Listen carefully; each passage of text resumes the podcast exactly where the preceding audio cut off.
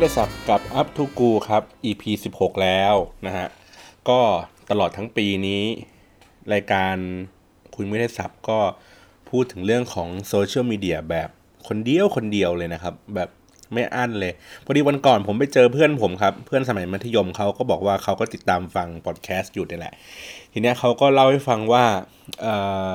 ปกติเขาก็ตามพอดแคสต์รายการอื่น ๆด้วย แล้วเขาก็รู้สึกว่า การจัดรายการพอดแคสต์ที่ดีเนี่ยคือ มันควรจะต้องมีผู้สนทนาด้วยครับ ประมาณสัก2อสามคนขึ้นไปอะไรอย่างเงี้ยให้ให้มันมีความรู้สึกว่าเออมันมีการได้แลกเปลี่ยนมุมมองในในเรื่องเดียวกัน แล้วก็มีการรับส่งเนื้อหาข้อมูลหรือว่ามุกต่างๆอะไรอย่างเงี้ยได้ดีขึ้นกว่าการที่เล่าคนเดียว เพราะว่าเวลาเขาฟังคนเดียวเงี้ยฟังผมเล่าคนเดียวเขาอยากจะมีมีเรื่องอะไรบางอย่างที่จะขึ้นมาพูดว่าเออเห็นด้วยหรือเฮ้ยอันนี้ไม่เห็นด้วยนะ แต่เขาจะไม่สามารถที่จะพูดมันออกมาได้ เพราะว่า เหมือนเขาก็รู้อยู่ว่าเขาฟังผมพูดอยู่คนเดียวอะไรแบบนี้นะครับ ก็เลยคิดว่าในในในปีหน้านะครับ ก็จะพยายามหาคนมาพูดคุยด้วยนะครับเออแต่ว่าความถี่ในการอัดบอดแคสต์อาจจะไม่ได้เป็นรายสัปดาห์เหมือนเหมือนในเดือนนี้แล้วล่ะเอ้ยเหมือนในปีนี้นะครับ ก็อาจจะเพิ่มเรียกไงเพิ่มความยาวหน่อยอาจจะเป็นประมาณเดือนหนึ่งอาจจะสักสองครั้ง หรือว่าเป็นไปได้ก็คือว่าอาจจะเป็นเดือนละครั้งหรืออะไรอย่างนี้ก็ก็ดูตามความเหมาะสมไปแล้วกันนะครับ ก็จะได้มีการรวบรวมในการหาข้อมูลหาประเด็นต่างๆ มาให้ให้กว้างขึ้นนะครับ แล้วก็ให้ดูสนุกมากยิ่งขึ้น หรือว่าถ้าเกิดว่าใครอยากจะให้ในปีหน้าให้คุยไม่ได้สับพูดถึงเรื่องอะไรอื่นๆ บ้างที่นอกเหนือจากโซเชียลมีเดียหรือว่าเรื่องที่พวกเราสนใจกันก็คอมเมนต์มาได้นะครับ ว่าอยากจะให้พูดคุยเรื่องอะไรกันนะครับ โอเค ทีนี้ ในช่วงสัปดาห์ที่ผ่านมาผมเลื่อนเลื่อนประเด็นอันนี้แหละที่อยากจะพูดไปนะครับ เพราะว่ามีเรื่องของ single gateway เรื่องของพรบคอมอะไรอย่างนี้ไปนะครับโอเค ทีนี้เราก็เลยจะพูดถึงเรื่องของอผีบนโซเชียลมีเดียครับในในสัปดาห์นี้นะใน EP นี้เราจะพูดถึงเรื่องของผีที่มีอยู่จริงในโซเชียลมีเดียคำว่าผีในโซเชียลมีเดียมันหมายถึงอะไรผมผมพูด อาจจะดูภาพเกินจริงนิดนึง คือหมายถึงว่าพูดถึงเรื่องอะไรที่มันดูปลอมๆดูจับต้องไม่ได้แล้วกันไม่ได้ดูปลอมแล้วกันเพราะว่าผีมันจะไม่ปลอมก็ได้ถูกปะเป็นเรื่องราวที่เหมือนแบบ จับต้องไม่ได้พิสูจน์ไม่ได้ว่าไอ้สิ่งนี้แม่งเป็นสิ่งที่จริงหรือไม่จริง ใช่หรือไม่ใช่ อธิบายด้วยเหตุผลทางวิทยาศาสตร์ก็ดูคุมเครือ แต่ว่า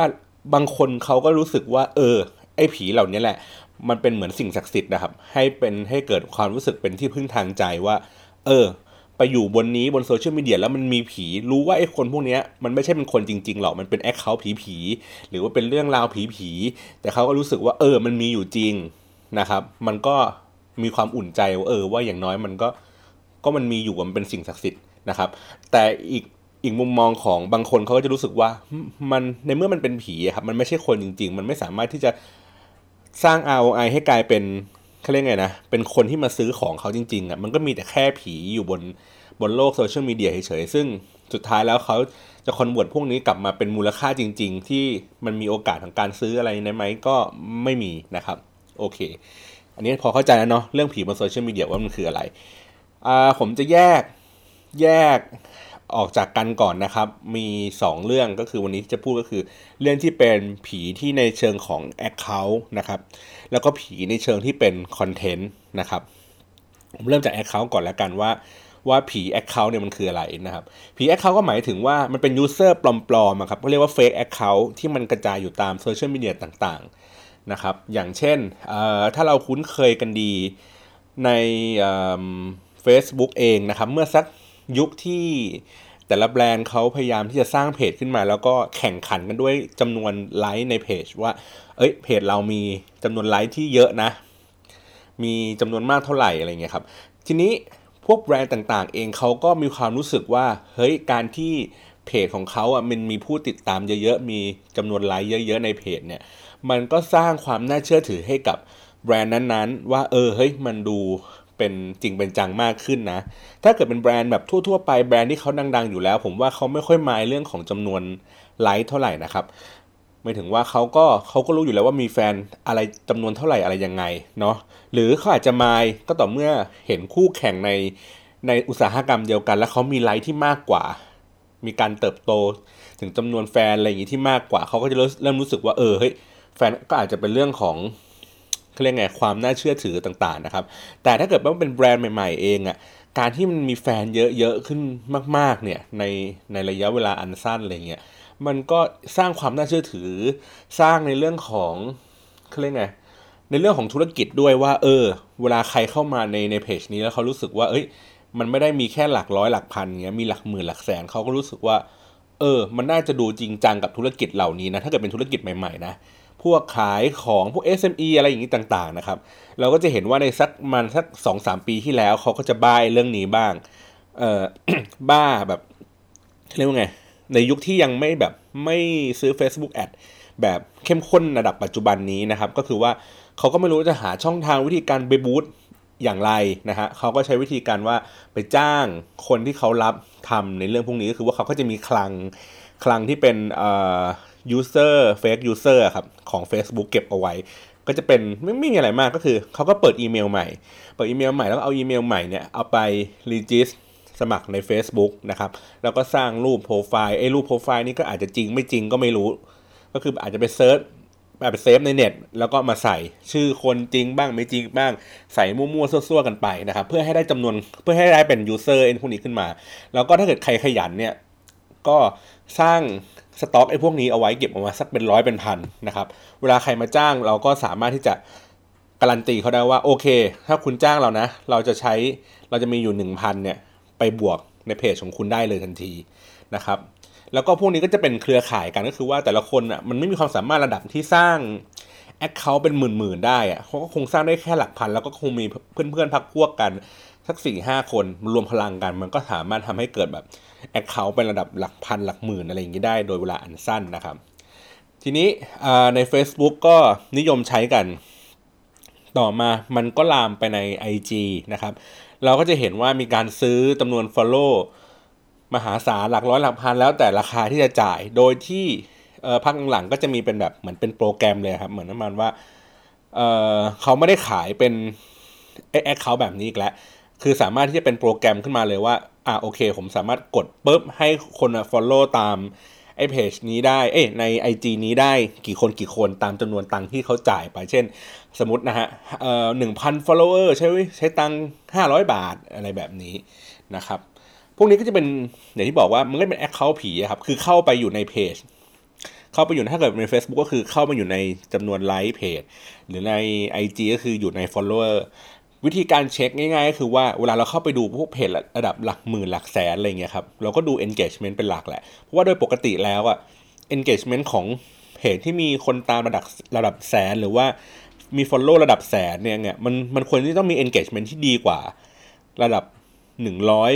หนึ่งร้อยไลค์อะไรเงี้ยต่อรูปถูกไหมฮะมันควรจะต้องแบบมีประมาณสักตีสักหนึ่งเปอร์เซ็นต์จนถึงสิบเปอร์เซ็นต์อะไรเงี้ยแต่ว่าบางอันคือมันมีอยู่แค่แบบหลักสิบอะจากเพจแบบ จากจาก follower ที่มีคนตามอยู่ประมาณเกือบเกือบแสนอะไรเงี้ยมีคนไลค์รูปอยู่ประมาณแค่สิบกประมาณแค่เจ็ดสิบแปดสิบอะไรเงี้ยซึ่งมันดูเป็นไปไม่ได้อะนะครับ พอพอมันมีไอ้ fake user แบบนี้เกิดขึ้นถูกไหม Facebook ก็ทำการล้างพวกนี้ไป ในแต่ละปีแต่ละปีเขาก็ล้างออกไป เขาบอกมีการคาดการณ์นะครับว่า Facebook เองอะมีจำนวนที่มันเป็น Fake Account อะอยู่ในระบบนะครับ ประมาณสัก 8-10% ของจำนวน user ทั้งหมดที่ Facebook มีอยู่ แต่ผมเชื่อว่าในในตลาดเอเชีย หรือว่าในตลาดเมืองไทยอะมันมีเปอร์เซ็นต์ที่มันมากกว่านั้นนะครับ มากกว่าจำนวน 10%อน่ะเพราะว่าที่ผมสังเกตเจอนะ ก็คือว่าหลาย ๆ คนน่ะเขาก็มี account หลาย ๆ อันครับ เพื่อจุดประสงค์หลาย ๆ อย่างหมายถึงว่าตัวผมมีคนตัวผมก็คือตัวของคนเดียวเนี่ยแหละ ผมสร้าง account ขึ้นมา นะครับประมาณสักอาจจะสัก 2 อันก็ได้ปัจจุบันผมมีผมมีอยู่2อันนะครับ อันนึงก็คือใช้สำหรับทำงาน ก็คือว่าเอาตัวนี้ไปผูกกับอีเมลบริษัทนะครับ แล้วก็เอาไปเป็นแอดมินของเพจนั้นนู้นนี้อะไรอย่างงี้ก็ว่ากันไปนะครับ ส่วนอีกอันนึงก็คือเป็น Facebook Account ส่วนตัวก็คือว่าใช้งานเป็นหลัก ใช้งานแบบ Personal ส่วนตัวเลยนะครับ แล้วก็เป็นพวกดูแลพวกแบรนด์เพื่อนๆ อะไรต่างๆ ก็ใช้ Facebook Account อันนี้ไปนะครับขณะผมมีอยู่ 2 Account นะ ถ้าเป็นคนอื่นเนี่ย มันก็จะมีแบบอย่างเพื่อนผมก็คือ สร้าง Account ขึ้นมาเพื่อเพื่อเป็นตัวตนของเขาจริง ๆ แหละนะครับ ให้เพื่อนเขารู้จักให้เพื่อนเขาติดต่อสื่อสารกันผ่าน Account ตัวนี้เป็นหลัก ส่วนอีกอันนึงเขาก็เอาไว้สำหรับนัดเย็ดคือคือก็อัพรูปเหมือนกัน แต่ก็ความถี่อาจจะไม่เท่ากับ Facebook ที่เป็น Personal นะครับไม่ที่ที่เป็นเมนหลักอะเอาไว้สร้าง แบรนด์สร้างคุณค่าอย่างที่ผมเคยเล่าใน EP ก่อนๆนะบอกว่าทำทำเขาเรียกไงนะโปรไฟล์บนโซเชียลมีเดียเพื่อเพื่อสร้างให้ดูแบบมีแบรนดิ้งมีคุณค่าอะไรมากขึ้นเวลาคนอื่นเขาเข้ามาดูเขาก็รู้สึกเชื่อหลงไหลคลั่งไคล้อะไรอย่างนี้ก็ว่าไป แม้ว่าทุกอย่างนั้นอาจจะเป็นเรื่องจริงก็ตามแต่ว่าเขาก็จะคัดเลือกสิ่งที่มันสร้างคุณค่าให้กับตัวเขาเองอะมากๆอะไปอยู่ใน Facebook อันที่2นะครับก็มีแบบนี้เหมือนกันนะครับแล้วก็หลาย ๆ คนก็เชื่อว่าก็คงมี Facebook Account เพื่อแบบหลบพ่อหลบแม่ หลบครอบครัว หลบกลุ่มเพื่อน หรือกระทั่งหลบแฟน หลบที่ทำงานอะไรแบบนี้นะครับ เพราะฉะนั้นแล้วถามว่าการที่มันมีคนเรามี user หลาย ๆ อันเองอะมันเป็นเรื่องที่ผิดไหมมันก็ไม่ผิดเนาะมันก็แล้วแต่แล้วแต่วงสังคมที่เขาไปอยู่ตรงนั้นนะแต่ว่า fake account ที่ที่ที่ Facebook เขาบอกว่าเออมันไม่ดีต่อต่อ ก่อต่อการทำนี้หรือว่าพวกที่มันเป็นไม่เป็นผลดีต่อแบรนด์เองก็คือว่ามันเป็น user ผีก็คือมันไม่มีตัวตนอยู่จริงๆนะครับหมายถึงว่า อย่างที่บอกก็คือมันอาจจะการสร้างขึ้นมาเพื่อแบบเพื่อขายจำนวนผู้ติดตามหรืออะไรอย่างนี้อย่างเดียวเนาะโอเค เพราะฉะนั้นแล้วทั้งจริงๆ มันมีทุกทุกอันนะครับในอย่างในทวิตเตอร์เองเนี่ยก็มีเหมือนกันนะจำนวนจำนวน follower ปลอมๆ แต่ว่าผมมีความรู้สึกว่าเราเราไปซื้อ follower ปลอมๆเหล่านั้นมา ก็ไม่รู้ว่าทำไปเพื่ออะไร ผมก็สังเกตเห็นว่าบาง account ใน Twitter มันก็มีนะ ที่มันมีผู้ติดตามแบบระดับหลักแสนอะไรเงี้ยซึ่งผมก็ไม่ค่อยมั่นใจเหมือนกันนะว่าว่ามันมีคนตามเขาเยอะขนาดนั้นจริง ๆ หรือเปล่า เพราะว่าดูจาก performance ใน Twitter ครับ มันก็จะบ่งบอกแล้วแหละว่า ถ้าเกิดคนติดตามมากจริง ๆอะระดับเช่นนัทโบนอย่างเงี้ยครับ มีคนตามระดับเป็นแสนๆอย่างเงี้ย เวลาเขาทวิตอะไรอะอย่างต่ำมันต้องเป็นแบบร้อยทวิต ไอ้ร้อย retweet แล้วอะคือไม่ว่าจะเป็นเรื่องแบบอะไรสเปเฮล่าอะไรใดๆก็ตามเรื่องชีวิตเขาเขาบ่นอะไรนิดๆหน่อยเงี้ยมันก็สะท้อนออกจาก performance ของเขาเองอะว่าเออ นี่นี่แหละนี่คือเหตุผลว่าทำไมมีคนติดตามเขาเยอะขนาดนี้ เพราะว่าในทุกๆทวิตที่เขาทวิตขึ้นไปเนี่ย มันมี engagement ที่ดีมาก ๆ เลยนะครับ โอเค เพราะฉะนั้นแล้วเนี่ย มันก็เป็นการสร้างความน่าเชื่อถือเนาะในตัวแบรนด์นะครับหรือสำหรับบางคนเองสร้างความน่าเชื่อถือให้กับตัวเอง ในการที่ว่าเขาจะสามารถที่จะเอาเอาชื่อเสียงของตัวเอง เอาภาพลักษณ์ของตัวเองอะไปขายยกระดับให้ตัวเองกลายเป็นเน็ตไอดอลเป็นออนไลน์อินฟลูเอนเซอร์ที่มีผู้ติดตามจำนวนเยอะๆ ก็ได้นะครับ ซึ่งมันก็เป็นผลดีต่อต่อตัวเขาเองแหละเวลาแบรนด์เขาต้องการที่จะหาออนไลน์อินฟลูเอนเซอร์ที่จะมาพูดถึงพูดถึงตัวแบรนด์ของเขาเองอะ เขาก็ไม่ค่อยได้ดูเรื่องของ engagement หรอกว่าไอ้คนคนนี้มี engagement ที่ดีไหม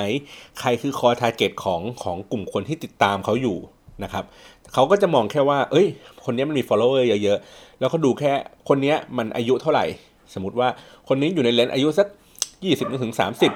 เพราะฉะนั้นแล้วเนี่ยมันก็น่าจะเป็นกลุ่มแบบเด็กๆ อะไรอย่างเงี้ยติดตามพวกนี้อยู่นะครับ คือเขาก็จะมองอะไรแบบนี้ง่าย ๆนะครับ แล้วก็ดูเรื่องของ rate ค่าตัวเป็นสำคัญว่าใน budget ที่ ลูกค้าเขามีอยู่สามารถที่จะ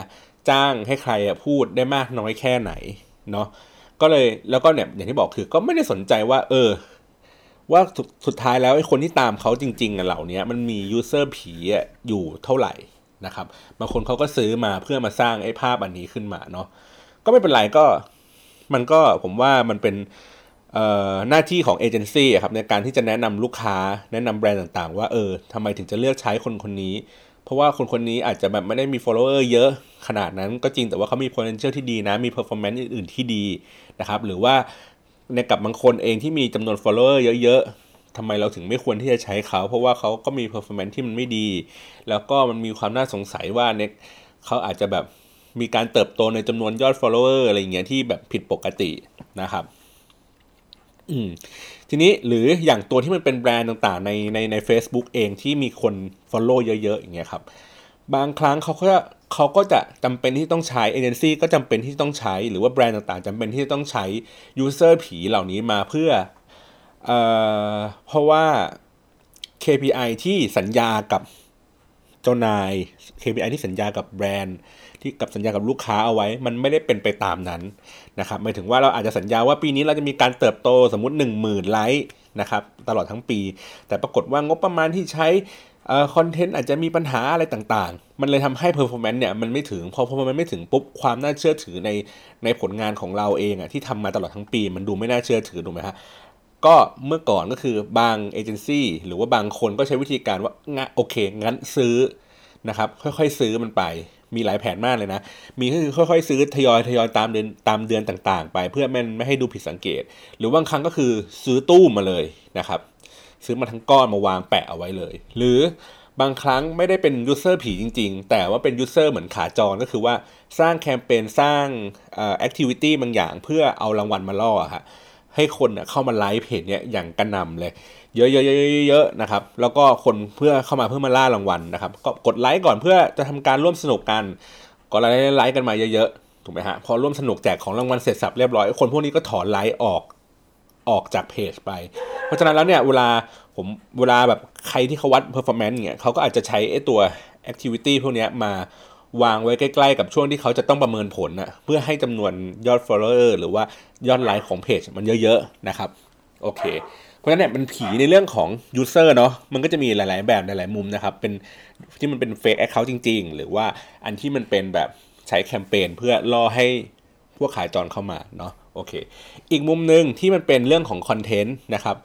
คอนเทนต์แบบผีๆเอ่อ ผมจะเรียกมันว่าไงดีเนาะจริง ๆ มันเขาเรียกว่าเหมือน seeding อะครับ คือเราจะได้ยินคำนี้บ่อยๆเนาะว่าเฮ้ยคอนเทนต์นี้มันมีการ seeding หรือว่าถ้าภาษาในพันทิปเขาเรียกว่าพวกหน้าม้านะครับ พวกอวยอะไรอย่างนี้นะครับ จริงๆเราอาจจะต้องแยกออกจากกันเนาะเรื่องของไอ้คอนเทนต์พวกนี้ว่า เพราะว่ามันมีความแตกต่างกันในในในหลาย ๆ เรื่องอะครับ เรื่องแรกเลยก็คือว่าโอเค ผมพูดถึงเรื่องของ seeding ก่อนละกันนะครับ seeding มันเป็นมันก็เหมือนกับพวก เหมือนพวกหน้าม้าอะไรครับ นึกภาพว่ามันคือรายการทีวีอะแล้วมันมีคนดูแบบ fake fake อะครับ แล้วก็คอยตบมือคอยหัวเราะแบบ fake fake อะนึกออกปะในในในเนื้อทีวีอาจจะไม่ได้ตลกขนาดนั้น อาจจะไม่ได้ดูน่าภูมิใจขนาดนั้น แต่ว่าไอ้พวกหน้าม้าเหล่านี้ตบมือดูมีความแบบสนุกสนานชื่นชมยินดีอยู่ตลอดเวลาดูตลก fake fake fake เวอร์เวอร์ตลอดเวลานะครับ อืมทีนี้พอมันเป็นคอนเทนต์ปุ๊บสิ่งนี้ก็คือ ผมมองเห็นแล้วว่าแบรนด์มองเห็นแล้วว่าเฮ้ย product ของเขาเองอะมันควรที่จะต้องมีการถูกพูดถึงเยอะๆเพราะเป็น product ที่ออกใหม่ หลายๆ คนอาจจะยังไม่รู้ว่าเฮ้ย product นี้มันมันวางตลาดไปแล้วนะ อยากให้มันมีการพูดถึง อยากให้มันมีเป็นแบบ มีกระแสเป็น buzz ต่างๆนะครับเขาก็ใช้วิธีการ seeding ก็คือ จ้างคนจ้างทีมงานไปนะครับ แล้วก็พูดในตัวของคอนเทนต์พูดในเรื่องของความดีงามของไอ้ตัวผลิตภัณฑ์เหล่านี้กระจายในแพลตฟอร์มต่างๆ เช่น อาจจะไปอยู่ในพันทิป อาจจะอยู่ใน Facebook อาจจะอยู่ใน Twitter นะครับหรือหรือว่าอยู่ในตามเว็บบอร์ดต่างๆนะครับ ก็พูดพูดไป พอพูดเสร็จปุ๊บทำให้คนเขากระจายความน่าสนใจเหล่านี้มันออกไป นะครับ จริง ๆ ถามว่าศาสตร์ในการ seeding อะมันก็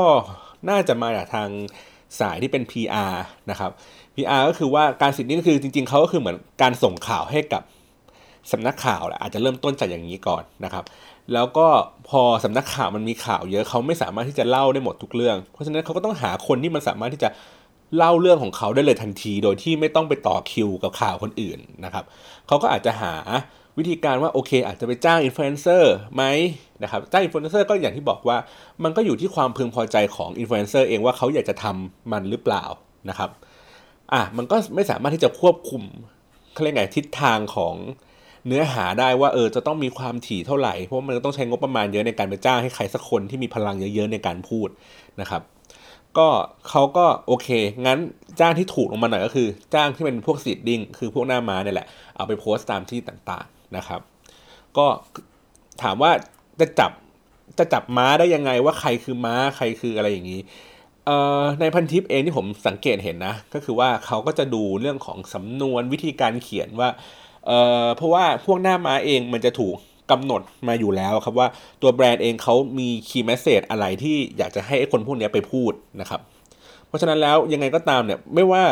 คุณจะพูดอะไร คุณจะอะไรยังไงก็ตาม มันจะถูกกำหนดด้วย key message เหล่านี้อยู่แล้ว เพราะนั้นเขาต้องวางให้พวกเหล่านี้เอาไว้เพื่อมันจะเพิ่มโอกาสในการค้นหานะครับหมายถึงว่า user คนอื่นๆเนี่ยอาจจะแบบเฮ้ยมี keyword อันเนี้ยในใจว่าเออเขาอยากจะต้องการที่จะค้นหาเรื่องพวกนี้พวกนี้อยู่ แล้วก็มันก็จะเจอในคอนเทนต์ที่ทำการ seeding ไปเนาะมันก็จะมีสำนวนที่มันดูแปลกๆ ดูไม่น่าใช่คนจริง ๆ อะไรอย่างเงี้ยครับ เรื่องของทักษะ เรื่องของทักษะการเขียนเนาะวิธีการนำเสนอนะครับไอ้พวกนี้มันมันสามารถที่จะพอที่จะดูออกได้ แต่ถามว่าดูออกได้ร้อยเปอร์เซ็นต์ไหมบางทีมันก็ขึ้นอยู่กับว่าใครทำ seeding ได้เก่งกว่ากัน บางคนก็ทำ seeding ได้เก่งแล้วก็เนียนนะครับ คือถ้าไม่ไม่มาเฉลยเองบางทีก็ไม่รู้นะครับ อะไรแบบนี้ซึ่งถามว่ามันเป็นผลดีไหมต่อแบรนด์ในการที่ทำคอนเทนต์ผีๆเหล่านี้ ผมก็มองว่ามันก็ไม่ได้สะท้อนความรู้สึกที่แท้จริงของของ user ครับหมายถึงว่า user เองเขาอาจจะมีความรู้สึกที่ดีหรือไม่ดีต่อผลิตภัณฑ์นี้ แต่ว่าแบรนด์เองไม่ไม่ไม่ไม่เลือกที่จะฟังคนพวกนี้ ก็คือว่าเลือกที่จะพูดแต่ไอ้ข้อดีๆ ของมันลงไปในระบบนะครับแล้วก็คาดหวังว่าไอ้เรื่องดีๆ เหล่านี้มันจะทำให้ให้ผู้ใช้งานที่เวลาเขาค้นหาเจอเขาก็จะรู้สึกว่าเออเขาน่าจะตัดสินใจเลือกไอ้แบรนด์แบรนด์นี้ได้ แต่ผมมองว่า มันในยุคสมัยนี้มันมีการเปรียบเทียบเยอะครับ คนมันฉลาดมากขึ้น มันไม่ได้ดูไม่ได้เชื่อแค่ในข้อมูลในโซเชียลมีเดียอย่างเดียวเขาก็มีการเปรียบเทียบเดินเข้าไปในในในร้าน หรือว่าปรึกษาเพื่อนอื่นๆที่ไม่ได้อยู่ในสังคมนั้น อย่างเช่นว่าผมไปโพสต์แต่พันทิปเพราะผมเชื่อว่าคนที่มีกำลังซื้อนะน่าอยู่ในพันทิปแต่เวลาเขาค้นหากันก็อาจจะอยู่ใน Google อาจจะอยู่ใน Twitter อยู่อาจจะอยู่ใน Facebook อะไรต่างๆ เหล่านี้นะครับ มันมันมันไม่สามารถที่จะ ทำสิทธิ์ดิ้งได้กว้างขวางมากขนาดนั้น หรือถ้าเกิดทำได้กว้างขนาดนั้นจริง ก็ไม่ได้ครอบคลุมในทุก ๆ ประเด็นที่คนมันพูดถึงจริง ๆ เพราะว่าคนมันมีความรู้สึกต่อไอ้สินค้าหรือว่าต่อแบรนด์ต่างๆเนี่ยมันแตกต่างกันอยู่แล้ว เราไม่สามารถที่จะไปกำหนดว่าเขาจะต้องคิดเห็นหรือรู้สึกยังไงให้มันเหมือนกันนะครับ ขั้นกว่าของการ seeding นะครับในวงการเขาจะเรียกว่า positive conversation ครับ คืออย่าง seeding เองอะจริง ๆ มันก็มีความเป็น positive อยู่แล้วนะหมายถึงว่ามีการพูดถึงแบรนด์พูดถึงผลิตภัณฑ์ในแง่ดีๆ ในเรื่องของความรู้สึกอะไรอย่างนี้ต่างๆ คืออาจจะมีความรู้สึกที่เป็นลบ เจือจางนิดๆหนึ่งเพื่อไม่ให้ดูอวยจนเกินไป แต่โดยเนื้อของมันประมาณสัก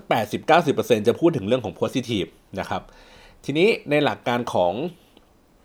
ของการที่บอกว่ายิ่งกว่าสิดดิ้งก็คือการทำ positive conversation มันหมายถึงว่าแบรนด์ตัวนั้นเองอะค่อนข้างมีปัญหาในการที่ถูกคนอะพูดถึงในเรื่องลบๆอยู่ตลอดเวลานะครับเพราะฉะนั้นเนี่ยเขาก็พยายามคิดว่าเฮ้ยถ้าเกิดว่าเราสร้าง conversation ที่เป็นเรื่องของบวกๆเข้าไปเนี่ยอยู่ในอยู่ในระบบเนี่ยมันจะทำให้เปอร์เซ็นต์ลบคือเราไม่ได้แก้เปอร์เซ็นต์ลบนะทำให้เปอร์เซ็นต์ลบมันเจือจางลง แล้วก็เติมไอ้ไอ้เปอร์เซ็นต์บวกเข้าไปให้เยอะขึ้นนะครับผ่านการที่ทำ seeding ก็คือว่าจ้างให้คนนั้นคนนี้มาพูดพูดพูดให้เป็นเรื่องบวก นะครับพูดในปริมาณที่มากพอที่จะทำให้ไอจำนวน conversation ทั้งหมดที่พูดถึงแบรนด์เนี่ยให้มีแต่เรื่องบวกๆเพิ่มขึ้นไปแทนนะครับเอ่อมันก็เหมือนเป็นการถ้าเกิดพูดแบบภาษาชาวบ้านก็คือเหมือนหลอกลวงผู้บริโภคอะ่ะก็คือว่าเฮ้ยมันไม่ได้คือผลิตภัณฑ์คุณอาจจะไม่ได้ดีแบบระดับร้อยเปอร์เซ็นต์อะแต่คุณก็ไม่ใช่ว่าผลิตภัณฑ์คุณจะบวกระดับห้าสิบเปอร์เซ็นต์ถูกไหมมันก็ไม่ได้ถูกแล้วก็คนที่เขาพูดในเรื่องลบเองก็ไม่ได้ถูกแก้ปัญหา ว่าเออว่าเฮ้ย ปัญหาที่เขามีอยู่แล้วได้รับการแก้ไขไหมก็ไม่ใช่ เพราะว่าระบบมันต้องการเติมที่มันเป็นเรื่องของบวกเข้าไปอย่างเดียวนะครับ มันก็ส่งผลดีต่อ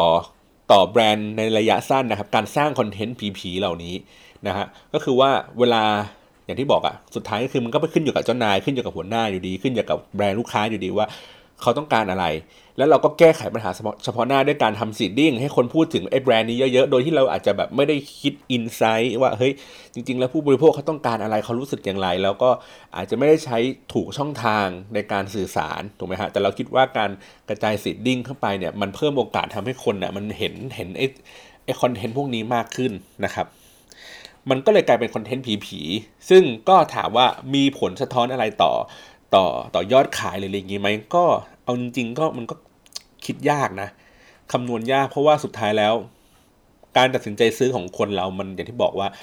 เราไม่สามารถที่จะรู้จำนวนที่แท้จริงได้ครับว่าคนดูในเน็ตแล้วเขาสามารถตัดสินใจซื้อเลยทันทีอะจากไอ้ข้อความที่มันเป็นสิทดิ้งอะมากน้อยแค่ไหนนะครับ ทีนี้โอเค เรื่องของพวกผีผีทั้งที่เป็นผีที่เป็นยูเซอร์ผีที่เป็นคอนเทนต์นะครับ ทีนี้แล้วเราจะถือเขาเรียกกันนะ แล้วเราจะคล้องพระอะไรเพื่อกันผีนะครับ หรือว่าเราจะรู้เท่าทันพวกผีผีเหล่านั้นอย่างไรนะครับ หรือตัวแบรนด์เองจะจัดการอย่างไรกับกับสิ่งที่มันเกิดขึ้นกันที่เขารู้สึกมีความกังวลอยู่ แล้วเขารู้สึกว่าผีคือสิ่งศักดิ์สิทธิ์ที่มันจะทำให้เขารู้สึกอุ่นใจกับกับสิ่งที่เขากำลังทำอยู่นะครับ ถ้าเกิดสมมติถ้าเป็นตัวของยูเซอร์ธรรมดาทั่ว ๆ ไปนะฮะจริงๆแล้วผมมองว่า สมมติคุณจะตัดสินใจซื้ออะไรสักอย่างหนึ่งนะครับ แล้วคุณก็รู้สึกว่าเฮ้ยมันมีมันมีทิศทางแนวโน้มพูดถึงเรื่องดีมากกว่าเรื่องที่มันไม่ดีครับ อย่างเช่น ผมยกตัวอย่างแล้วกัน ผมเคยมีอยู่ช่วงหนึ่งคิดจะซื้อ Nissan Pulsar นะครับ เป็นรถที่แบบ 5 ประตู ผมก็ทำการ search ลงไปใน Google นะครับ แล้วก็หาพยายามหาข้อเสียของรถ Nissan Pulsar ซึ่งผมก็เจออยู่ในระดับหนึ่ง แต่ว่ามันน้อยมากจนผิดสังเกต นะครับน้อยมากจนผิดสังเกตหมายถึงว่าจำนวน conversation เองที่พูดถึง Nissan Pulsar เองอะมันก็น้อยอยู่แล้วล่ะ อาจจะมีปกติถ้าเป็นรถถ้าเป็น Nissan March อย่างเงี้ยมันเจอเป็นหลักพันหลักหมื่นครับ แต่อันเนี้ย Nissan Pulsar มันเจอแค่หลักสิบนะฮะแล้วก็หลักสิบก็คือพูดแต่เรื่องดีๆ ก็คือคนเขา รีวิวแล้วเขาก็พูดนะครับ จ้างคนนั้นคนนี้พูด มันก็จะมีแต่ข้อมูลประมาณนี้ แล้วก็จะไม่เห็นว่า user จริงๆอะเขาพูดถึงเรื่องอะไรบ้าง เราต้องใช้เวลาสักพักใหญ่ ๆ เลยในการแบบลงไปหาตาม Facebook กลุ่มแฟนคลับของของรถคันนี้นะครับ ดูว่าแล้วเขาพูดถึงเรื่องของข้อเสียอะไรต่างๆ เป็นอย่างไรนะครับ ผมก็เจออยู่ว่าสักสองสามเรื่องแหละที่มันมีข้อเสียเป็นเป็นเป็นข้อเสียประจำรถ ของรุ่นนี้แหละนะครับ คือรถจริงๆ ทุกรุ่นมันมีปัญหาอยู่แล้วแหละนะครับ เพียงแต่ว่าเราจะรู้ตัวแค่ไหนเร็วแค่ไหนว่าเออไอรุ่นนี้มันมีปัญหาตรงไหนนะครับ ซึ่งผมก็เจอ เสร็จปุ๊บผมก็ตัดสินใจว่าโอเค ถ้าดูจากจำนวน conversation ทั้งหมดเนาะจำนวนผู้ใช้งานรถนิสสันพาซ่าเองอาจจะไม่ได้มีจำนวนที่เยอะนะครับหมายถึงว่าอาจจะเป็นรถที่แบบขายได้ไม่ค่อยดีเท่าไหร่เนาะมันเลยทำให้ conversation อะไม่ค่อยเยอะนะครับ พอ conversation ไม่เยอะ มันก็มันก็ทำให้เราไม่ได้เห็นประสบการณ์ ว่าการใช้รถเหล่านี้มันมีปัญหาอะไรมากนะครับ มันก็ถือว่าเป็นความเสี่ยงอย่างหนึ่งเนาะว่าถ้าเกิดสมมติเราต้องการที่จะซื้อรถคันนี้ไปเนี่ย เราก็ต้องแบบรับความเสี่ยงว่า เออ พอคนใช้งานมันไม่ได้เยอะมาก มันไม่ใช่เป็นของตลาดอะ่ะมันก็ความรู้ในการแก้ไขปัญหาไอ้เรื่องบางสิ่งบางอย่างเนี่ยมันก็แชร์กันในวงแคบๆมันก็จะไม่ได้กว้างขวางนัก เราก็จะรู้สึกว่า เออ มัน ตัดสินใจยากขึ้น ในการที่จะเลือกสินค้าตัวนี้นะครับ เราอาจจะเปลี่ยนใจไปเลือกของที่มันดูตลาดมากกว่านะฮะอันนี้ผมยกตัวอย่างเฉยๆเนาะก็คือว่าคือก็แล้วแต่คนว่าเฮ้ยถ้าเกิดสมมติว่าคนรู้สึกว่าเข้าไปดูเพราะฉะนั้นผมเลยบอกว่าต้องเข้าไปดูเนื้อหา conversation จริง ๆ อย่างลึกซึ้งนะครับ ลองดูในในสิ่งที่เป็น user พูดจริง ๆ ไม่ใช่คนที่เป็นพวกเว็บรีวิวพูดอย่างเดียว หรือว่า ออนไลน์เฟนเซอร์พูดอย่างเดียว เราก็ต้องดูข้อมูลอื่น ๆ ประกอบกันไปด้วยนะครับ ผมก็แนะนำก็คือว่าถ้าอยากจะซื้อสินค้าผลิตภัณฑ์อะไรหรือ อย่างเช่นแบบถ้าเป็นรถอย่างเงี้ยจะง่ายมากเลยก็คือว่าเข้ามาใน Facebook นะครับแล้วก็หากลุ่มที่เป็นแฟนคลับ กลุ่มที่เป็นสมาคมที่เขาตั้งเป็นกลุ่มเพื่อแลกเปลี่ยนข้อมูลของผลิตภัณฑ์ตัวนี้มือถือต่างๆ ก็มีนะ หรือว่าพวกกล้องอะไรเงี้ยครับแล้วก็เข้าไปดูในกลุ่มนั้นก่อนทำความเข้าใจกับข้อมูลเหล่านั้นก่อน เพราะว่า seeding อะจะไม่สามารถที่จะเข้าไปลึกได้มากขนาดนั้นนะครับ แล้วก็ใน seeding เองก็ไม่สามารถที่จะไปพูดแต่เรื่องดีๆ ในกลุ่มของผู้ใช้งานได้ เพราะว่ามันก็คือข้อมูลที่ที่ fake อะครับอืมเพราะฉะนั้นแล้วถ้าเป็น user นะ ระดับ user ก็คือหาข้อมูลเพิ่มขึ้นนะฮะทำการบ้านให้เยอะขึ้นในการที่คิดจะเลือกตัดสินใจซื้ออะไรบางสิ่งบางอย่างนะครับส่วนถ้าเป็นเอเจนซี่เองนะครับ คนที่เป็นตัวกลางในการทำพวก โซเชียลมีเดียให้กับแบรนด์ต่างๆ ผมมองว่าเขาควรที่จะต้องหาตัว KPI ที่ชัดเจนขึ้นหนึ่งก็คือคุณจะต้อง forecast ให้ให้ให้เก่งขึ้นหมายถึงว่ารู้ว่าลูกค้าเขามีสเกลแค่นี้ เขามีความสามารถเท่านี้ เขามีงบประมาณเท่านี้ ทีมงานเราสามารถที่จะสร้างคอนเทนต์ได้ราวๆนี้ มีกิจกรรมราวๆนี้ ในแต่ละเดือนแต่ละคอนเทนต์ที่เราทำไป แล้วก็คิดจาก logic ที่มันเป็น Facebook อัลกอริทึมด้วยว่า มันมีการเปลี่ยนแปลงอยู่ตลอดเวลา เราต้องใช้งบประมาณเผื่อเท่าไหร่ในการที่จะ boost พวกนั้นพวกนี้ หรือถ้าเกิดไม่ไม่ boost เลย ทุกอย่างเป็นออร์แกนิกหมด เราจะมีการคาดหวังแล้วก็ตั้งเป้า KPI อะให้กับลูกค้าได้อย่างไรนะครับ คืออย่าไปเอาใจลูกค้าจัดมากหมายถึงว่าลูกค้าโอ้ยอยากจะได้เพิ่มล้านไลค์ภายใน 1 ปีอะไรเงี้ยมันเป็นไปไม่ได้ครับ คือมันเป็นไปได้ยากเอางี้ดีกว่า ถ้าไม่เกิดเหตุการณ์อะไรที่ระดับ big event มากๆ ซึ่งคุณก็ต้องใช้เงินใช้งบประมาณ แล้วก็ใช้ความสามารถใช้เวลาในการไปสร้างอีเวนต์เพื่อให้คนมันมาแบบมหาศาลมากขนาดนั้นอยู่ เพราะฉะนั้นแล้วคุณควรที่จะต้องแบบหนึ่งคือดู KPI ว่าเฮ้ยสิ่งที่ตัวเอง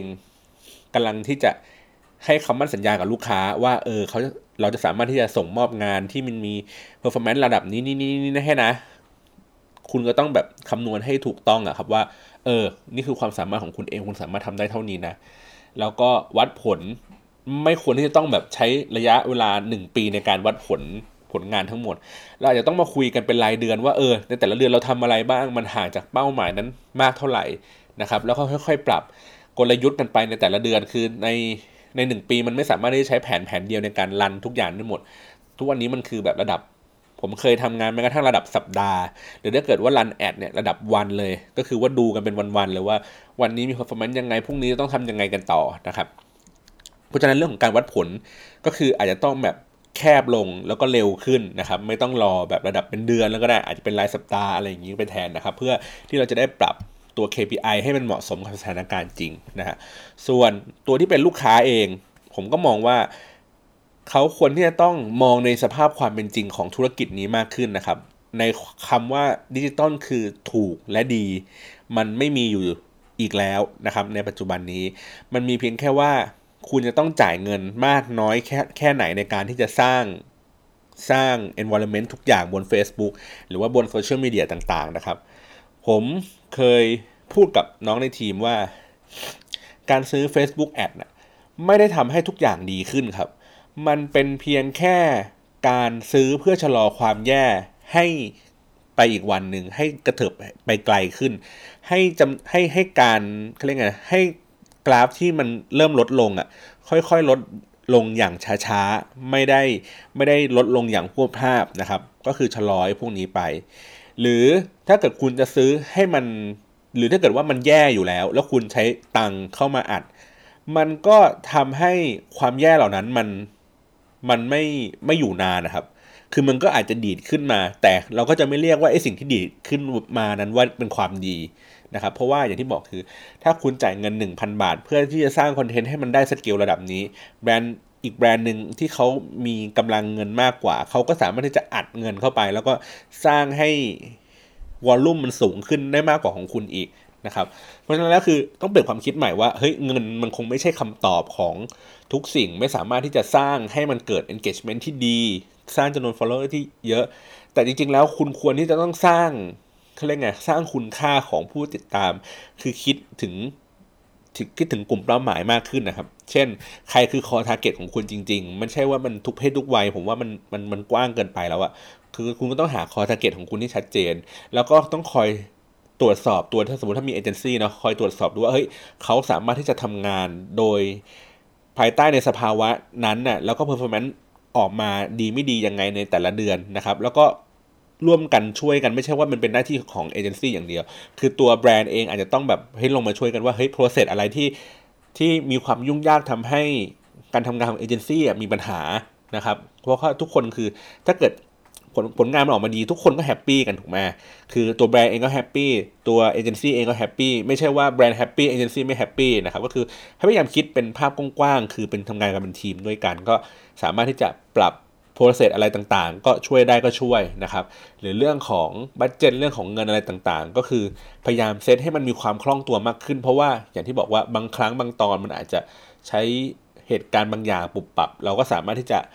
พูดคุยแล้วก็ปรับเปลี่ยนแผนกันได้อย่างรวดเร็วนะครับ เพราะฉะนั้นแล้วเนี่ยถ้าเกิดสมมติว่าทั้ง 3 องค์ประกอบอย่างที่ผมบอกตั้งแต่ตัวที่เป็น user คนใช้งานทั่วไปเนาะคนที่เป็นเอเจนซี่เอง หรือแม้กระทั่งตัวที่เป็นแบรนด์เองอะ่ะเข้าใจในวัฏจักรของโซเชียลมีเดียเหล่านี้นะครับเห็นเห็นมันมากขึ้นมองมันอย่างลึกซึ้งมากขึ้นนะครับ มองในพฤติกรรมของคนไม่ได้มองแต่เรื่องของตัวเลขอย่างเดียวนะครับ มันก็จะทำให้ปัญหาเรื่องผีผีบนโซเชียลมีเดียมันลดลง นะฮะแล้วก็มันก็ดูไม่มีความจำเป็นอีกต่อไปในการที่เราจะต้องไปหา user ผีๆเพื่อมาสร้าง เพราะว่าเราสามารถที่จะ forecast ว่าลูกค้าจริง ๆ แล้วมันคือเท่าไหร่ อย่างเช่นอย่างผมทำเพจอ่า item studio อย่างเงี้ยครับผมมีมีคนติดตามผมอยู่สักประมาณพันคน ผมก็มองว่าผมไม่มีความจำเป็นที่จะต้องสร้างระดับ 1 0,000 คนเพื่อให้เกิดความน่าเชื่อถือของของแบรนด์อย่างเดียวถูกไหมแต่ว่าความน่าเชื่อถือของผมคือเฮ้ยงานมันออกมาดีงานมันออกมาสวย แล้วลูกค้าเขารู้สึกว่าเออ ดูแล้วชอบดูแล้วโอเค ซื้อพร้อมผลงาน เพราะฉะนั้นแล้วผมก็ต้องการที่จะเน้นก็คือให้งานผมอะไปได้ไกลมากที่สุดนะครับ ก็ไม่ได้อยู่เรื่องของจำนวนไลค์เพราะว่าสุดท้ายแล้วเวลาลูกค้าเข้ามาคุยงานกันอะเขาก็จะดูว่าเฮ้ยเราดูโปรจากการที่เราพูดคุยงาน เราทำงานกันอย่างเป็นขั้นตอน แต่ถ้าเกิดว่าคุณดูทุกอย่างดูโปรหมดเลย หน้าร้านคุณก็ดูโปร มีคนติดตามแบบโอ้โหหลักหมื่นเลย แต่คนยังคุณยังคุยกันผ่านไลน์แบบ ไม่มีอะไรชัดเจนยังคุยค่ะ คุยค่ะอะไรอย่างเงี้ยยังแบบยังตอบอะไรทุกอย่างไม่ชัดเจนยังไม่สามารถที่จะแบบรันระบบสินค้าของคุณได้ว่าไม่สามารถที่จะช็อคเออไม่ได้สามารถเช็คสต็อก ได้เลยทันทีอะไรแบบเนี้ยผมก็มองว่ามันไม่ได้ทำงานให้โปรเหมือนความน่าเชื่อถือที่ลูกค้าเขามีนะครับ เพราะฉะนั้นแล้วนั่นแหละ เมื่อทุกอย่างคุณทำทางงานเรียบร้อยทำแบบให้มันดูโปรดูอะไรทุกอย่างหมด มันก็อย่างที่บอกว่าความที่เป็นผีผีเหล่านี้ก็ไม่มีความจำเป็นแล้วตั้งแต่ผีที่เรื่องเป็นเพอร์ฟอร์แมนซ์ผีเรื่องคนฟอลโล่นะครับหรือว่าทำสิทธิ์นี่อะไรต่างๆ ถ้าเกิดของคุณดีจริง คุณมีวิธีการวางแผน มีวิธีการคิดงานที่ดีนะครับแล้วก็สามารถที่จะวัดผลได้อย่างชัดเจน สามารถที่จะคำนวณล่วงหน้าได้ว่าเอองานที่คุณจะปล่อยเนี่ยมันน่าจะเกิด Impact แล้วเราเท่าไหร่ ซึ่งมันก็ต้องอาศัยความรู้และประสบการณ์ในการที่จะแบบทำงานเรื่องพวกนี้บ่อยๆนะครับก็มันก็จะทำให้คุณไม่มีความจำเป็นที่จะต้องใช้ผี นะครับ หรือคุณไม่มีความจำเป็นที่จะต้องรู้สึกว่าไอ้ผีเหล่านั้นคือสิ่งศักดิ์สิทธิ์ที่จะมาช่วยคุณในวินาทีสุดท้าย แต่สิ่งที่คุณทำมาตลอดทั้งปีเนี่ยแหละ นี่คือสิ่งที่มันทำให้คุณได้ไปได้ไกลขึ้น แล้วก็เติบโตในวงการนี้มากขึ้นนะครับ โอเค พูดมาค่อนข้างยาวเลยนะครับ ก็ขอบคุณสำหรับการรับฟังตลอดทั้งปีนี้นะครับหวังว่าข้อมูลที่ผมมาแชร์ตั้ง 10 56 EP เนี่ยน่าจะช่วยให้คุณได้เข้าใจในเรื่องของอุตสาหกรรมโซเชียลมีเดียมากขึ้นเนาะแล้วก็ในเรื่องราวต่างๆที่ที่พยายามเล่าผมก็พยายามเล่าจากประสบการณ์ที่มันมีอยู่นะครับ ในปีหน้าเองก็คิดว่าก็คงจะมีประสบการณ์ใหม่ๆ ที่คงจะมาเล่าให้ฟังมากขึ้นนะครับ เรื่องของการทำโซเชียลมีเดียให้กับ บางธุรกิจบางอย่างที่มันเป็นโอกาสที่พยายามสร้างมาสัก2อสปีแล้ว แล้วก็ตอนนี้มันเริ่มสำลิดผลแล้วเดี๋ยวผมก็จะมาแชร์ข้อมูลให้ฟังว่าเออโมเดลหรือลักษณะแบบไหนที่มันดูน่าสนใจนะครับ แล้วก็จะสัญญาว่าจะพยายามหาคนมาพูดคุยแลกเปลี่ยนกันมากขึ้นนะครับ หรืออาจจะมีบทสัมภาษณ์ของผู้คนที่ทำงานเรื่องของโซเชียลมีเดียมากขึ้นนะครับ จะได้แลกเปลี่ยนประสบการณ์กันว่าเออในมุมมองของ อีกแบรนด์หนึ่งนะครับมุมมองของแบรนด์มุมมองของเอเจนซี่ต่างๆเนี่ยที่เขามองในธุรกิจโซเชียลมีเดียเหล่านี้มันเป็นยังไงนะครับ โอเค ขอบคุณสำหรับการรับฟังอีกครั้งหนึ่งครับ ขอให้ผมอวยพรปีใหม่เลยแล้วกัน ก็ขอให้คุณผู้ฟังทุกท่านนะครับมีความสุขนะฮะร่ำร่ำรวยๆ แล้วก็สุขภาพแข็งแรงเนาะในในในปีใหม่นี้นะครับ แล้วก็เล่นโซเชียลมีเดียอย่างมีสติครับ ขอบคุณมากครับ สวัสดีครับ